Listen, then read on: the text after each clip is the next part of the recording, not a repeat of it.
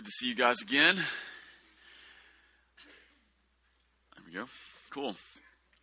Uh, did you guys enjoy Dan Wilt last week? Yes. Yeah, isn't it good to have good friends in the vineyard? Yeah, such a such a blessing to be able to be away from you guys for a bit and know that when I am, that whoever's going to be here is going to be awesome. You know. Um, last weekend I was in Cape Coral, Florida, hanging out with a bunch of the Vineyard tribe down in South Florida, and we had a really amazing time. And um, this is one of the cool things, um, at least in terms of being a pastor, for me anyway, um, is that God is doing all kinds of really, really incredible things all over America and really all over the world, but really all over America. That's the context I live in anyway. Um, in the vineyard, like God is doing really amazing things. Um, one of the things that I saw at Cape Coral last week was just just this church and their um, their tremendous heart for the poor. Every single Thursday night, every single Thursday night for years, they've been doing a sit down dinner for 350 to 400 people who come in off the streets. Like their church is sort of a downtown church. They have a big auditorium. They do a huge meal, and it was just you know it was amazing. And uh, the the number of people who come to faith at that church is really tremendous, really tremendous. So it was great to go and share with them and get to be a part of it, but it's especially nice to be back here with you guys. So, high fives, everybody. Awesome. Hey, um, today is the first Sunday of Advent. Woohoo! And uh, the theme for this Sunday in Advent is hope. And um, before we start the message, I want to read some scriptures and we're going to sort of just run through the Bible here in a big time way. And um, hopefully, what I want to do is, at least in terms of reading these scriptures, is to begin to connect some ideas for us. And um, we'll unpack that as we go along this morning. We'll start in Isaiah, though, chapter 7, verse 14. Therefore, the Lord Himself will give you a sign. The virgin will conceive and give birth to a son, and will call him Emmanuel. And then from Matthew chapter 1. This is how the birth of Jesus the Messiah came about. His mother was pledged to be married to Joseph, but before they came together, she was found to be pregnant through the Holy Spirit. Because Joseph, her husband, was faithful to the law and yet did not want to expose her to public disgrace, he had in mind to divorce her quietly. But after he had considered this, an angel of the Lord appeared to him in a dream and said, Joseph, son of David, do not be afraid to take Mary home as your wife, because what is conceived in her is from the Holy Spirit, and she will give birth to a son, and you're to give him the name Jesus, because he will save his people from their sins. All of this took place to fulfill what the Lord had said through the prophet The virgin will conceive and give birth to a son and they will call him Emmanuel, which means God with us. And when Joseph woke up, he did what the angel of the Lord had commanded him, and he took Mary home as his wife. But he did not con- consummate their marriage until she gave birth to a son, and he gave him the name Jesus. And these are words from Jesus. John chapter 14, Jesus tells his disciples, Do not let your hearts be troubled. You believe in God, believe also in me. My Father's house has many rooms. If that were not so, would I have told you that I'm going there to prepare a place for you? And if I go and prepare a place for you, I will come back and take you to be with me, that you may also be where I am. You know the way to the place where I am going. And then in Acts chapter 1, after he had said this, he, being Jesus, was taken up before their very eyes, and a cloud hid him from their sight. And they, that being the disciples, they were looking intently up into the sky as he was going, when suddenly two men dressed in white stood beside them. Men of Galilee, they said, why do you stand here looking into the sky? This same Jesus who has been taken from you into heaven will come back in the same way, the same way you have seen him go into heaven. And then finally, in Revelation chapter 1. To him who loves us and has freed us from our sins by his blood and has made us to be a kingdom and priest to serve his God and Father. To him be the glory and the power forever and ever. Amen. Look, he is coming with the clouds, and every eye will see him, even those who pierced him. And all the peoples on earth will mourn because of him. So shall it be. Amen. I am the Alpha and the Omega, says the Lord God, who is, who was, and who is to come, the Almighty.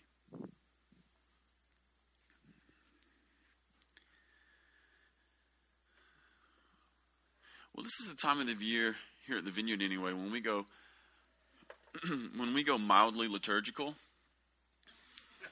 We don't go full liturgical, we just go mildly liturgical. Liturgical light. And this is the time of the year, at least in the church calendar, when we begin to sort of fall in line with the church calendar. It's the time of the year on the church calendar that's known as Advent. And for those of you who don't know, Advent is just a Latin word that means to come or coming. And it sort of makes sense because this is the time of year that we begin to focus all of our attention on the birth of Jesus. And so, what we're going to do is for the next four weeks or so, for the next four weeks, we're going to be looking and we're going to be meditating on the Christmas story. And hopefully, we're going to do a little bit of reflection on what it means that God would become a man. We're going to do a little reflection on the incarnation.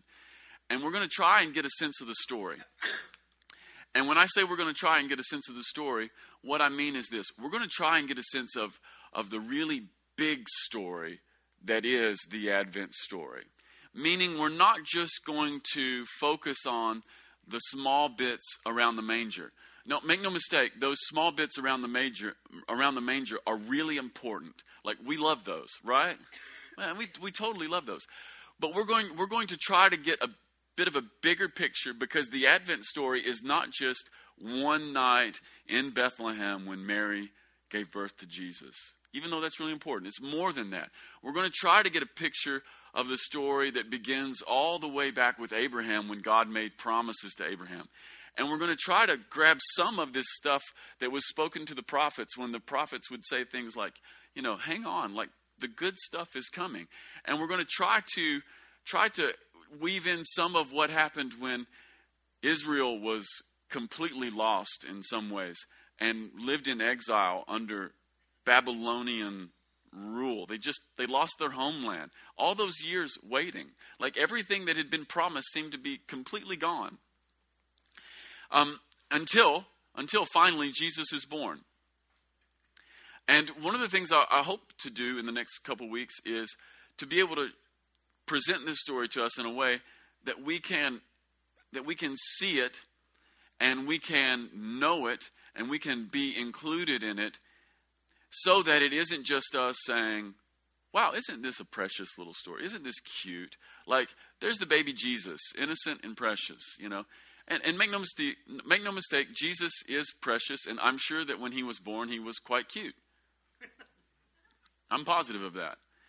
But what we're going for, at least in the next few weeks, is to be swept up in this massive unfolding. That, that what God was doing in Eden, He has not given up on. This is really the Advent story. That what He was doing in Eden, He is not giving up on. That the promises that He made to Abraham were not insignificant concessions made by a heavenly genie. You know, sometimes we that's the way we grab it. It's just like, oh well, God did this for him for God knows why. Rather, what we want to do is we want to enter into the Advent story and we want to see all the ways in which the threads of salvation have been woven, woven together for centuries and that they culminate in Jesus. And that those threads and that, that baby in the manger are the sources of great hope and peace and joy and love. One of the other things I want to say about the Advent story is this that the Advent story is, is not a story that you just that you just read or listen to. I mean, it is all those things. You do read it and you do listen to it, and it is quite compelling. And if you give any of your attention to it, your heart sort of rises. But it isn't the sort of story that you experience simply from the outside. A lot of times, that's the way we initially begin with the story of Jesus. We sort of experience it from the outside, but eventually, eventually, it ends up way more personal and it becomes it becomes imminent. Uh, it, it's sort of like this, if you'll indulge me just for a second. The Advent story, in its proper context, is sort of like going to the movies and seeing a really great film on an IMAX screen. Um, I love going to the movies. I hardly ever get a chance to do that.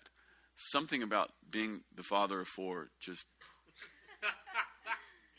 killed movie going. But last weekend, I was totally alone, hanging out with the Vineyard guys, and I had a free day, and I went to see Interstellar absolutely by myself on an IMAX screen. And these sweet little ladies, they came and I'd gotten my popcorn and my and my Coke. It was about this big. And I'd sat there, theater's dark. And these sweet little ladies, they came and they, they sat next to me.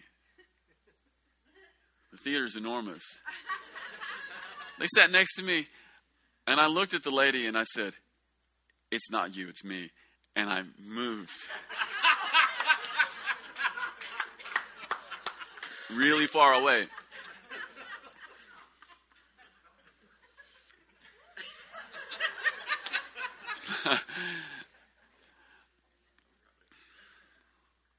I'm like, lady, I haven't done this in a year. This is what I'm thinking, you know.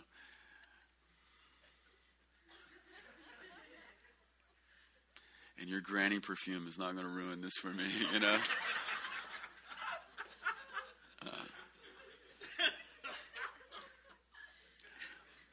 But this is what the sweep of Scripture is is like. This is what the Advent story is like. If you if you can grab it from one end to the next, it's kind of like going to the movies and seeing a really great film on an IMAX screen.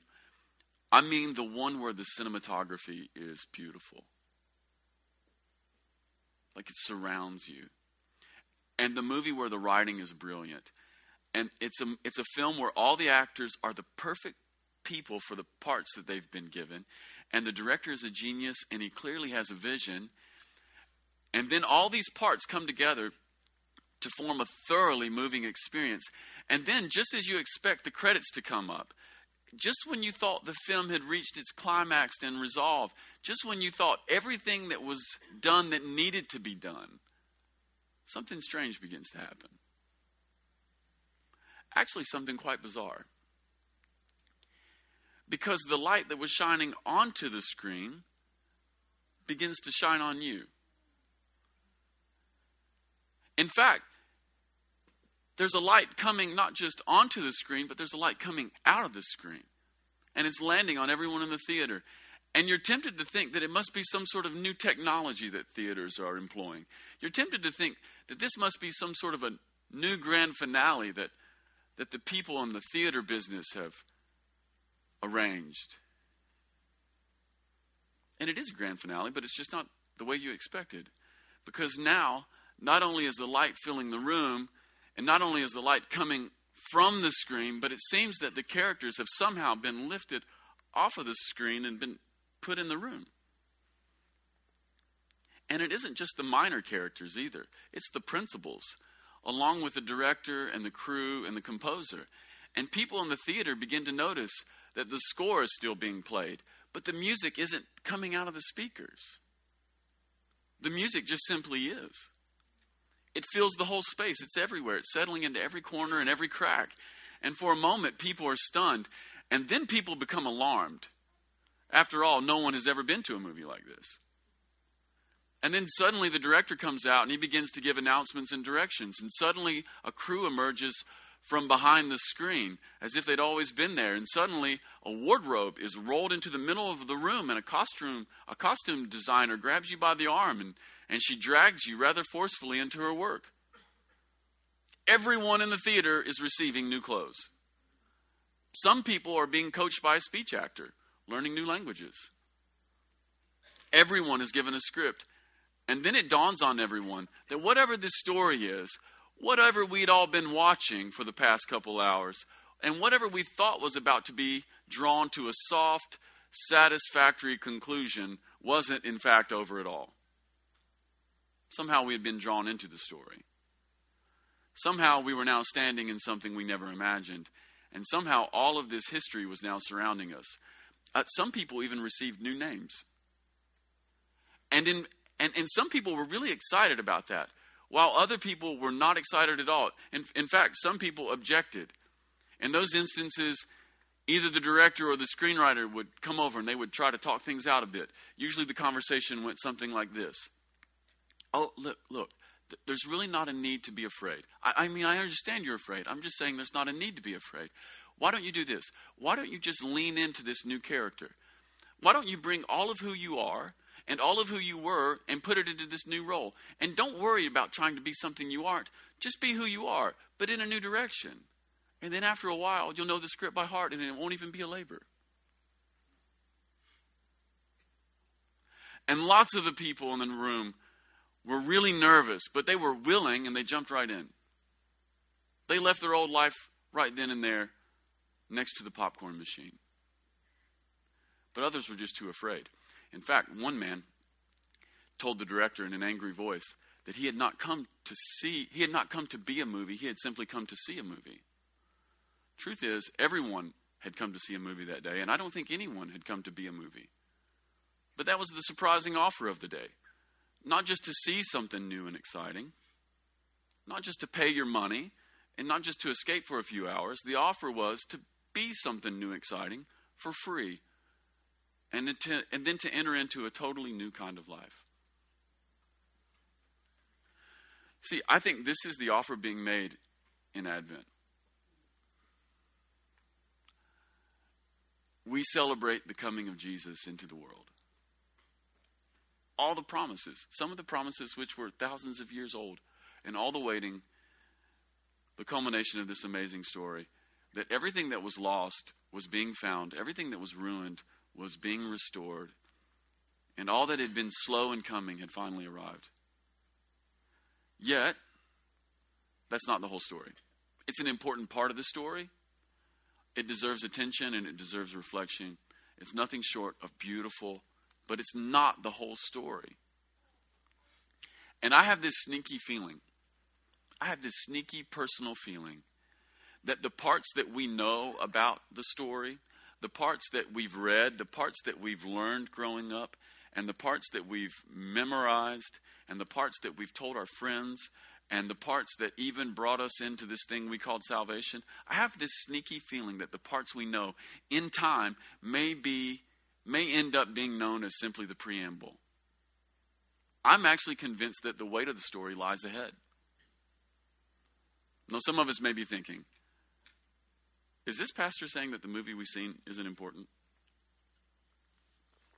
No, of course not. There's nothing more important than incarnation and Jesus being born into the world.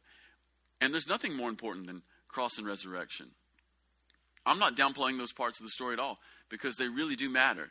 They're essential, and we wouldn't even have this next act without them. But what I am saying is, what I am saying is that there is going to be a tremendous final act that there's more that lies ahead than lies behind.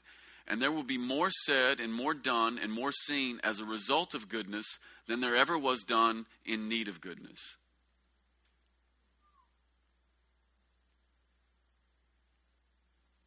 And so, because of that, Advent is the season not just to look at Jesus' first coming, but it's the season to live towards and anticipate his second coming.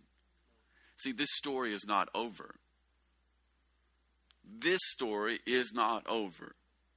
The story is not over. Like, whatever you've been taught, whatever you've learned, whatever you've sort of thought because of the way we do church, and maybe even the way we do church here in the vineyard, you need to know this this story is not over. We're not going to just look at the baby Jesus and go, Isn't that just a really tremendous, cute little story? This story is not over. More lies ahead than lies behind. More lies ahead than lies behind whatever we've learned up to this point is only the preamble. The good stuff is, in fact, still ahead for everyone. This is the really good news. And so, Advent is not just a season to see Jesus' first coming, it's to anticipate his second coming. The director, I believe, is still directing. I've come to know that the screenwriter is still writing and that the cameras are still rolling. The story is still growing. And right now, everyone in the room is playing some part. Even if you're just the angry guy who went to see a movie and didn't want to be a movie.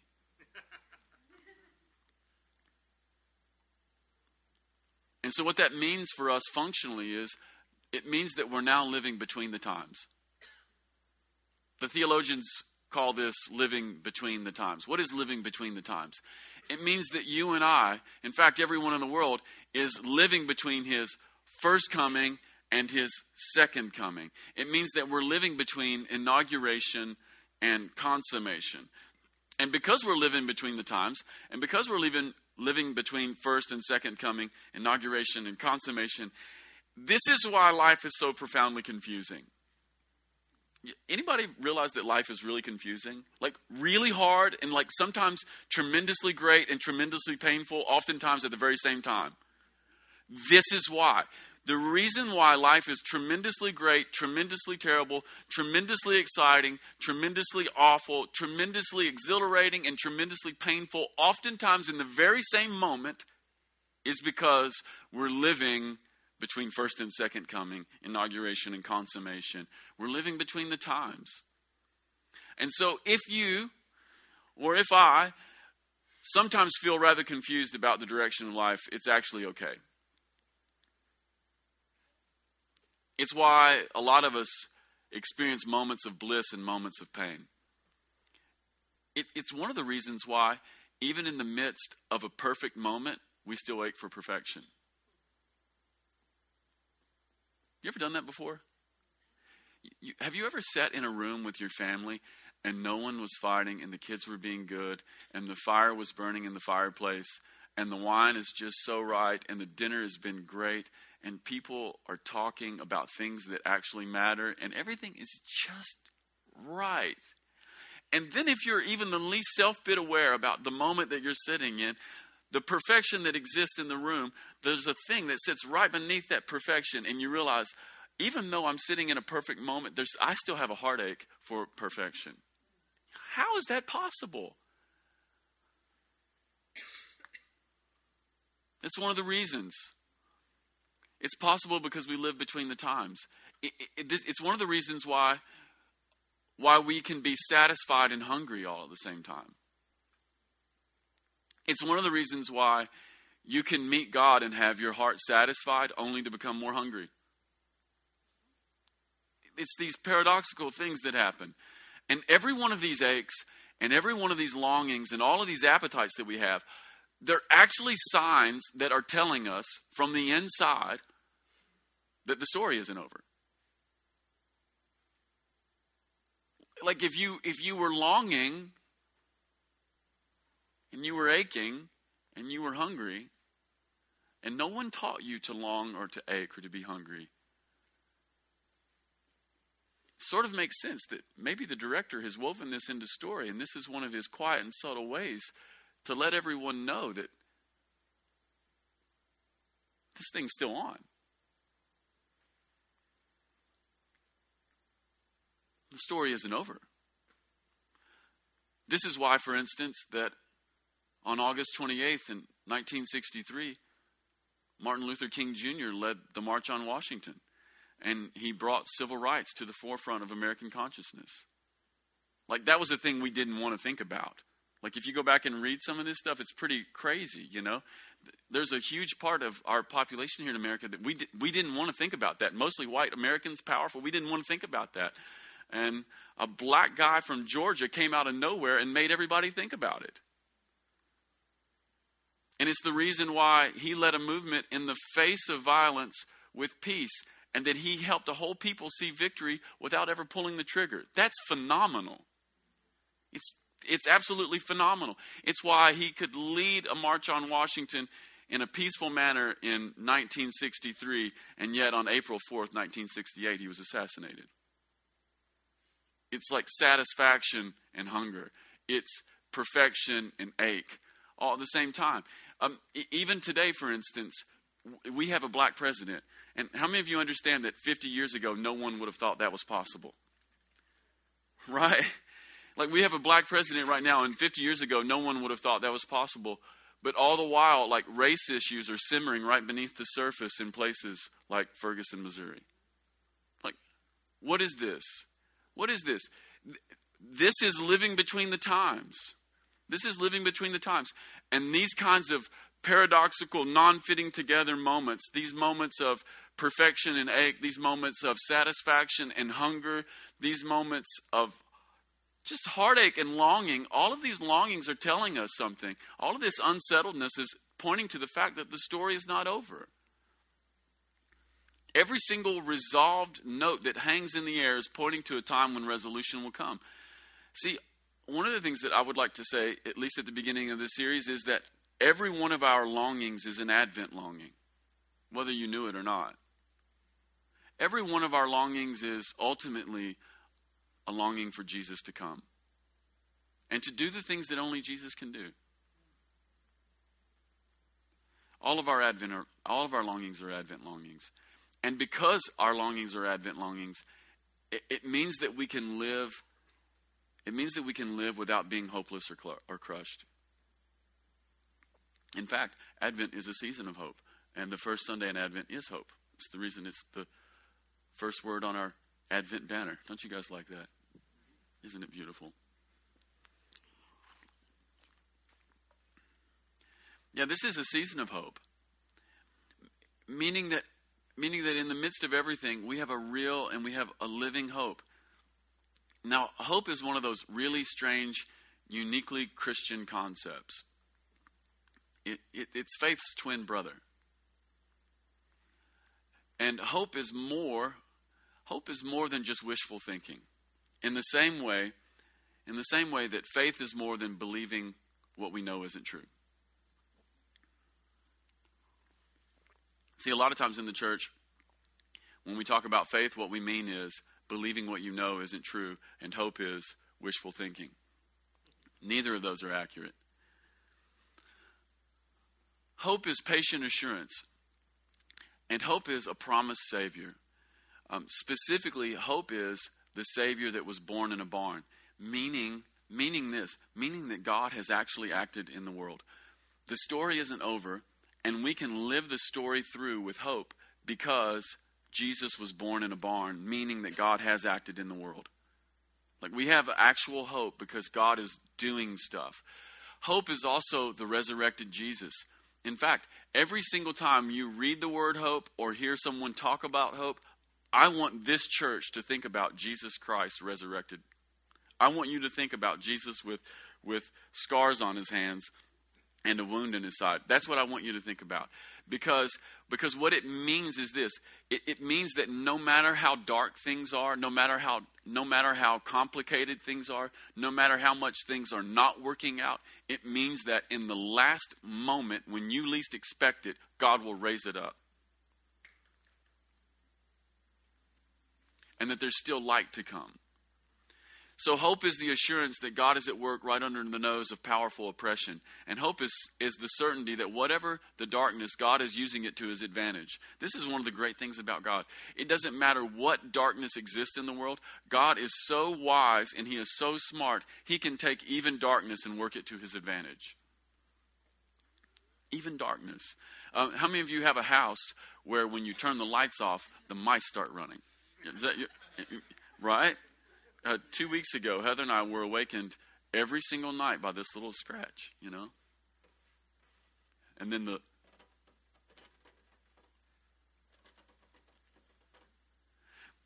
That sucker never ran until the lights went off, right?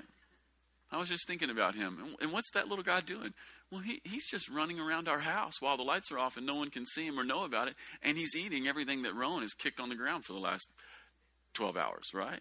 Everything, everything that Rowan has thrown, uh, everything that Rowan has pitched out of his mouth and onto the floor that somehow escaped our broom, that little guy is running around our house in the darkness and he's just getting fatter and fatter. That's God. That's God.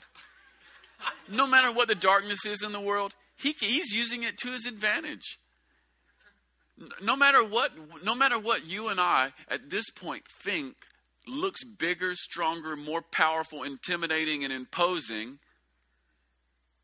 as soon as the light goes off the littlest guy in the house is eating best. Right? That's hope. No matter what the darkness is, God is the one who is using it to his advantage. And hope is the knowledge that God has been at work and that He is at work and that He will be at work. That's, that's, that's like real hope. Advent is that God has come, He is here, and He's coming again. There's this old, there's this old um, Anglican prayer that is oftentimes, actually, it's not a prayer, it's more of a declaration that's oftentimes spoken together as a church. And it, it, it's in many ways, it's an Advent declaration. It goes like this Christ has died, and Christ has risen, and Christ will come again. Why, why don't we, you want to do that together? Yeah. Let's do that together. It's, hang on, um, just so you know, Christ has died, Christ has risen, and Christ will come again. Let's do that again. Every voice, though. You ready? Christ has died, Christ has risen, and Christ will come again. This is Advent hope. And then if we were to tweak it just a little bit, it's like this Christ has come, Christ is here, and Christ will come again. Let's try that. You ready? Christ has come, Christ is here, and Christ will come again. Let's do this again. Christ has come, Christ is here, and Christ will come again. Let's make a holy trinity of this. Christ has come, and Christ is here, and Christ will come again. And so the story is not over. The story is not over. Advent is not simply what happened, it's what's happening. And what, it's what's going to happen. We're not merely spectators. I think this is one of the things that God is saying to us right now. This is not a season to reflect on who Jesus is and what the scriptures have to say in a way that makes us spectators. We are not spectators. And because we're not spectators, it means that no matter how good or how rotten or how bad your life has been up to this point, there is still really good stuff ahead. Um, this is good news, especially for people who have had bad things happen in their life. And that's most people here. But some people, it seems like their lives are just touched by tragedy more than others. The good news is, is if your life has been profoundly touched by tragedy, there is good stuff ahead of you. There is good stuff ahead of you. There's more ahead than lies behind. And even if you're one of these people who's, who's had a tremendously blessed life, uh, one, of the, one of the curses of having a blessed life is the thought that it's not going to be better, that my, de- my best days are behind me. And I'm here to tell you that because Christ has come, because Christ is here, and because he is coming again, that the good stuff is actually ahead. And even if you've been a tremendously blessed person, the best days of your life are still in front of you. This is like Advent hope. And it means that we're not spectators. God is inviting people to enter into the drama. If you read the Christmas story, what you see is that Jesus comes into the world. And when Jesus comes into the world, all these people who were on the outside get invited in. Jesus is constantly, he's forever the center, center of the universe, but he's constantly inviting people who were far away and he makes them the center of the drama. And it's the same for you and I. I mean, just think about just think about it for a minute. Think about some of the people that helped Mary and Joseph. Think about all the guys who said, We don't have any room at the inn. And then finally somebody says, Well, you can use our barn. Like they have intersections with the coming Jesus. And think about think about all these shepherds who showed up to worship. Like they're just doing their thing, right? But God is inviting people to not just do their thing, but to begin to do his thing. And he's willing to sing a hallelujah chorus over an empty field filled with sheep just so that you could be invited in. God is looking for like he, not spectators. He wants he wants come on like come on in. Like the story's way bigger and it's not over. And then this week for whatever reason, I don't even know why, I've been thinking about Joseph of Arimathea. He's like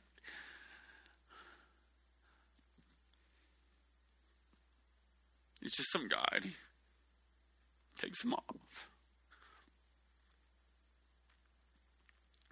I don't even know why I'm crying. Stupid. But he's the guy who just said, Hey, why don't you let me have Jesus' body? I've got it too. Like who Jesus is, is always inviting people in. You, you can't really live a kingdom life and be a spectator.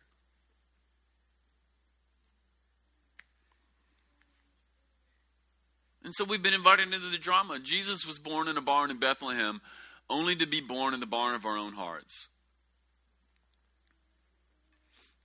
with the promise that he would come again. And so this is a season to believe God again. Like, especially in the areas where you've stopped believing God. or that you've given up hope?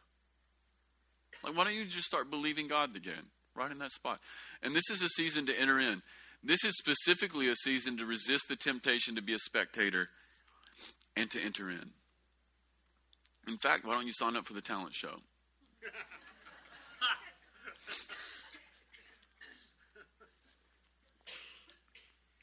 to begin to participate with God. And we can enter in, we can enter into this season. We can we can enter into the things that God is doing. We can do this with hope-filled hearts, which means that we don't have to be overwhelmed. It means that we don't have to be cynical and we don't have to be depressed. No, I understand totally that uh, it's really it's tempting to be overwhelmed, cynical, and depressed. Like those are the holy trinity of American worldviews. Overwhelmed, cynicism, and depression. And we don't have to. We don't have to. In, in fact, some people, before they leave this morning, they might want to just, they might want to give up the right to being depressed. You might want to give up the right to being cynical or overwhelmed. And because we have this hope that God sent his son when we most needed help, and that God raised his son when he was dead, and that God will send him again.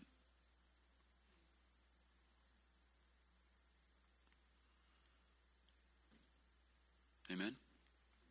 Amen. A couple questions. Some things to muse on and to ponder this week. This will help us, I think. First one is this. Why don't you take a moment? Why don't you take a moment? Heck, take many moments and begin to reflect on this. Where is Jesus being born? Like, where do you see God doing a new thing? And um, by the way, you should especially look for common, rotten, and dirty places. It is, it is no it is no coincidence that Jesus was born in a barn. Jesus was born into a mess. What what are the common dirty rotten messes that God is bringing forth his son even right now? Like look around in your life. Actually, do this. You can actually work the math like this. Find the worst place that you know or the worst moment in your life right now and just start believing that's where God wants to bring Jesus. Where's Jesus being born? And by the way, um, I would also like to say that people have been meeting Jesus like crazy lately. Um, here and uh, last week in Cape Coral, people were jumping up to meet Jesus at the end of the message like I'd never seen in my entire life. Um, people want people want the Savior of the world to be born into the barn of their heart. They really do. Second question is this Where's God inviting me to enter in? Like to give up being a spectator and to begin to enter in. And then, thirdly, where do I feel hopeless? If you feel hopeless, that is not God. where do I feel hopeless? Begin to invite Jesus there. Amen. Amen. Hey, why don't y'all stand up? I want to pray for you, and we will begin to transition this message